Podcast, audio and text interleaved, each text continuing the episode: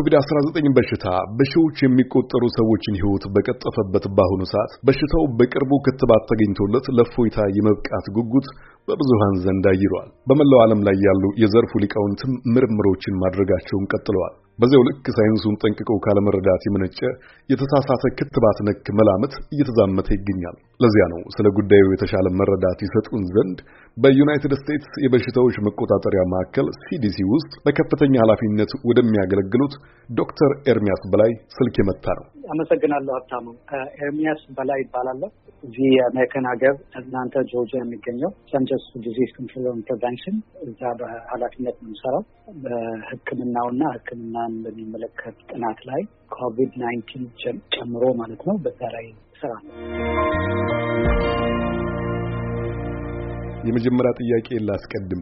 የኮቪድ-19 መቀስቀስ ከተሰማ በኋላ በመላው ዓለም ላይ የሚገኙ የሕክምናው ዓለም ጠበብት ክትባት ለማግኘት እየጣሩ ይገኛሉ። በቅርቡ በሽታውን መመከት የሚችል ክትባት የሚገኝ ይመስሎታል?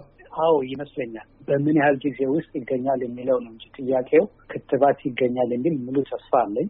ምናልባት ስምንት እስከ አስራ ሁለት ወራት ባለው ጊዜ ውስጥ ለሰዎች ሊደርስ የሚችል ክትባት ይገኛል የሚል ሙሉ ተስፋ አለኝ። ብዙ ጊዜ ክትባትን vaccine ለማግኘት በጣም ብዙ ረጅም ጊዜ ይወስዳል። እስከ አስር ዓመት ድረስ ሊወስድ ይችላል።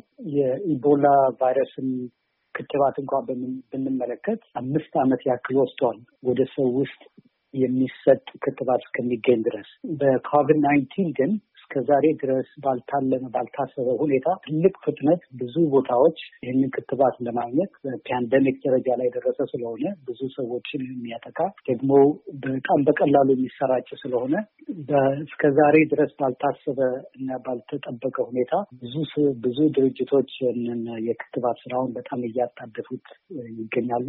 አንዳንድ ተስፋ የሚሰጡ ምልክቶችም ይታያሉ። ዶክተር ኤርሚያስ እንግዲህ ክትባትን ለማዘጋጀት ቀላል የማይባል ጊዜና ተደራራቢ ሙከራ እንደሚጠይቅ ቀደም አድርገው ጠቅሰውታል። የበለጠ እንዲብራራልን አንድ ክትባት ከጽንሰቱ ጥቅም ላይ እስኪውል ድረስ ማሳለፍ ያለበትን ሂደት እስቲ በወፍ በረር ያስቃኙን። በአጠቃላይ በሁለት በኩል መመልከቱ ጥሩ ይመስለኛል። clinical የሚባል ደረጃ ወይም phase አለው።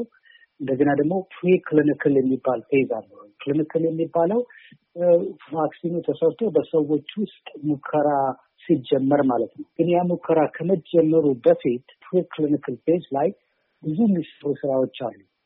ቫይረሱ የትኛው አይነት ክትባት የቫይረሱ ምኑ ቦታ target ቢያደርግ ነው ጥሩ ውጤት የሚመጣው የሚለው ፍተሻ ረጅም ጊዜ ይወስዳል። በላቦራቶሪ ውስጥ ማለት ነው። አደን እንደሚወጣ ሰው አድርገህ ብታስበው አደን ለማደን የሚወጣ ሰው አንድን እንስሳ እንትን ለማለት የቱ ቦታ ጋር አነጣጥሬ በመታው ነው ይሄ አደኑ የሚሳካልኝ ብሎ የሚያነጣጥርበት ቦታ አለ።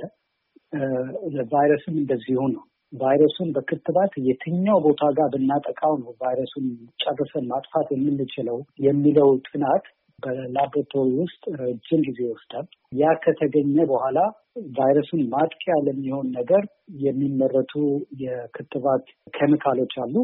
እነሱ ከተመረቱ በኋላ በእንስሳ ላይ መፈተሽ አለባቸው። ምክንያቱም ለሰው ጤንነት ጉዳት ያመጣል ያ ኬሚካል የሚለው ነገር አስፈላጊ ነገር ስለሆነ በእንስሳት ላይ መጀመሪያ ይሞከራል እና እንስሳቱ ለምሳሌ በክትባቱ ምክንያት ሕይወታቸው ቢያልፍ ይሄ ወደሚቀጥለው clinical ወደምንለው phase ሰዎች ላይ ወደሚደረገው ሙከራ አያልፍም ማለት ነው።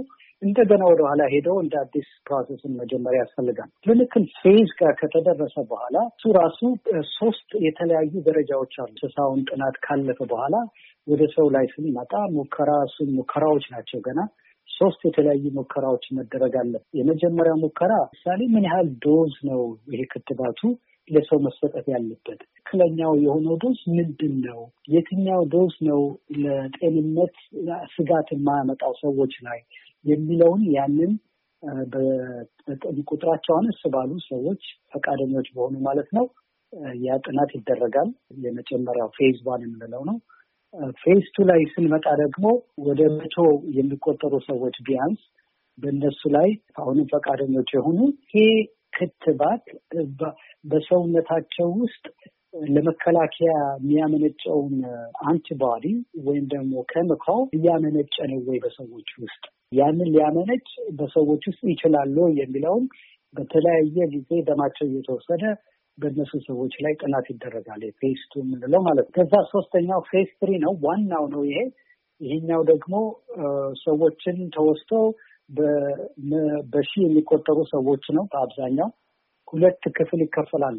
vaccine ኑ ክትባቱ የሚሰጣቸው እንደገና ክትባቱ ደግሞ የማይሰጣቸው ሰዎች።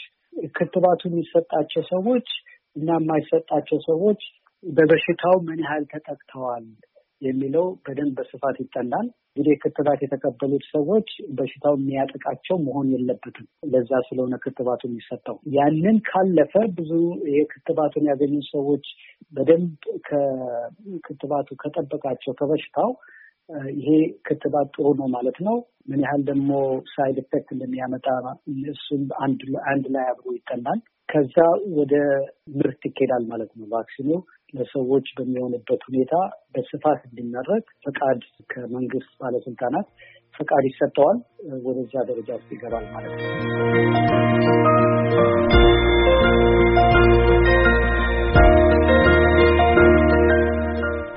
ከክትባት ጋር ተገናኝተው ከሚነሱ ጥያቄዎች አንዱ እዚህ በዩናይትድ ስቴትስ እንደሚሰጠው አይነት የጉንፋን ክትባትን ቀድሞ መውሰድ ከኮቪድ-19 ለማገገም ያግዛሉ ወይ የሚል ጥያቄ ይነሳል። በአጠቃላይ ቀደም ብለው ሰዎች የወሰዷቸው የክትባት አይነቶች የሰውነት መከላከያ አቅምን ከመጨመር ኮቪድ-19ን ከመመከት ጋር የሚያያዝ እርባና አላቸው ወይ የሚል ጥያቄ አለ። ከዛሬ የሚሰጡ ክትባቶች ከ COVID nineteen አይከላከሉም። COVID nineteen ቫይረሱ አዲስ ቫይረስ ነው። ከዚህ በፊት በጣም በተስፋፋባቸው ቦታዎች በ Europe፣ በአሜሪካን፣ በእስያም በሌሎች በመሳሰሉት አካባቢዎች በሰው ዘር ውስጥ እንደዚህ አይነት ቫይረስ ከዚህ በፊት አልነበረም። አዲስ ቫይረስ ነው። ስለዚህ እስከ ዛሬ ያሉ ክትባቶች ከዚህ ከ COVID nineteen ቫይረስ አይከላከሉም፣ አይጠብቁም። ሌላ በክትባት ዙሪያ ያሉ አመለካከቶችን ደግሞ እንመርምር። ክትባቶች የጎንዮሽ ጉዳት አላቸው ወይ የሚለው ጉዳይ ይነሳል። አንዳንድ ሰዎች የጤና ችግር ይፈጥርብናል ከሚል ስጋት ቀደም ብሎ ቀርቡ ከነበሩ ክትባቶች ይሸሻሉ። ስጋታቸው ምን ያክል እውነት ነው? ይሄ ስጋቱ በእውነታ ላይ ያልተመሰረተ ነው። አሁን ቀደም ብዬ እንደተናገርኩት ክትባቶች ለሰው ለመሰጠት ፈቃድ ከማግኘታቸው በፊት በብዙ በብዙ ሙከራ ውስጥ እና በብዙ ፈተና ውስጥ ፍተሻ ውስጥ ያልፋሉ። እንዳልኩት በሰው ውስጥ እንኳን ሶስት የተለያየ phase ደረጃ ደረጃ ውስጥ ያልፋሉ። ከነኚህ ዋናው ጥናት የሚደረግበት የጎን የሆነ ጉዳቱን side effect ምን ያህል አላቸው የሚል ነው። ከፍተኛ side effect ያለው vaccine ክትባት ለሰዎች እንዲሰጥ ፈቃድ አይሰጠውም። ስለዚህ ፈቃድ ከማግኘቱ በፊት ለምሳሌ ከ FDA Food and Drug Administration ልዩ ፈቃድ አግኝቶ ለሰው በስፋት እንዲሰጥ ከመደረጉ በፊት በብዙ ብዙ ፍተሻዎች ውስጥ ያልፋል እና ይሄ ፈቃድ የተሰጣቸው ክትባቶችን አለመቀበል ምንም ምንም እውነታ ላይ ያልተመሰረተ ፍርሃት ነው።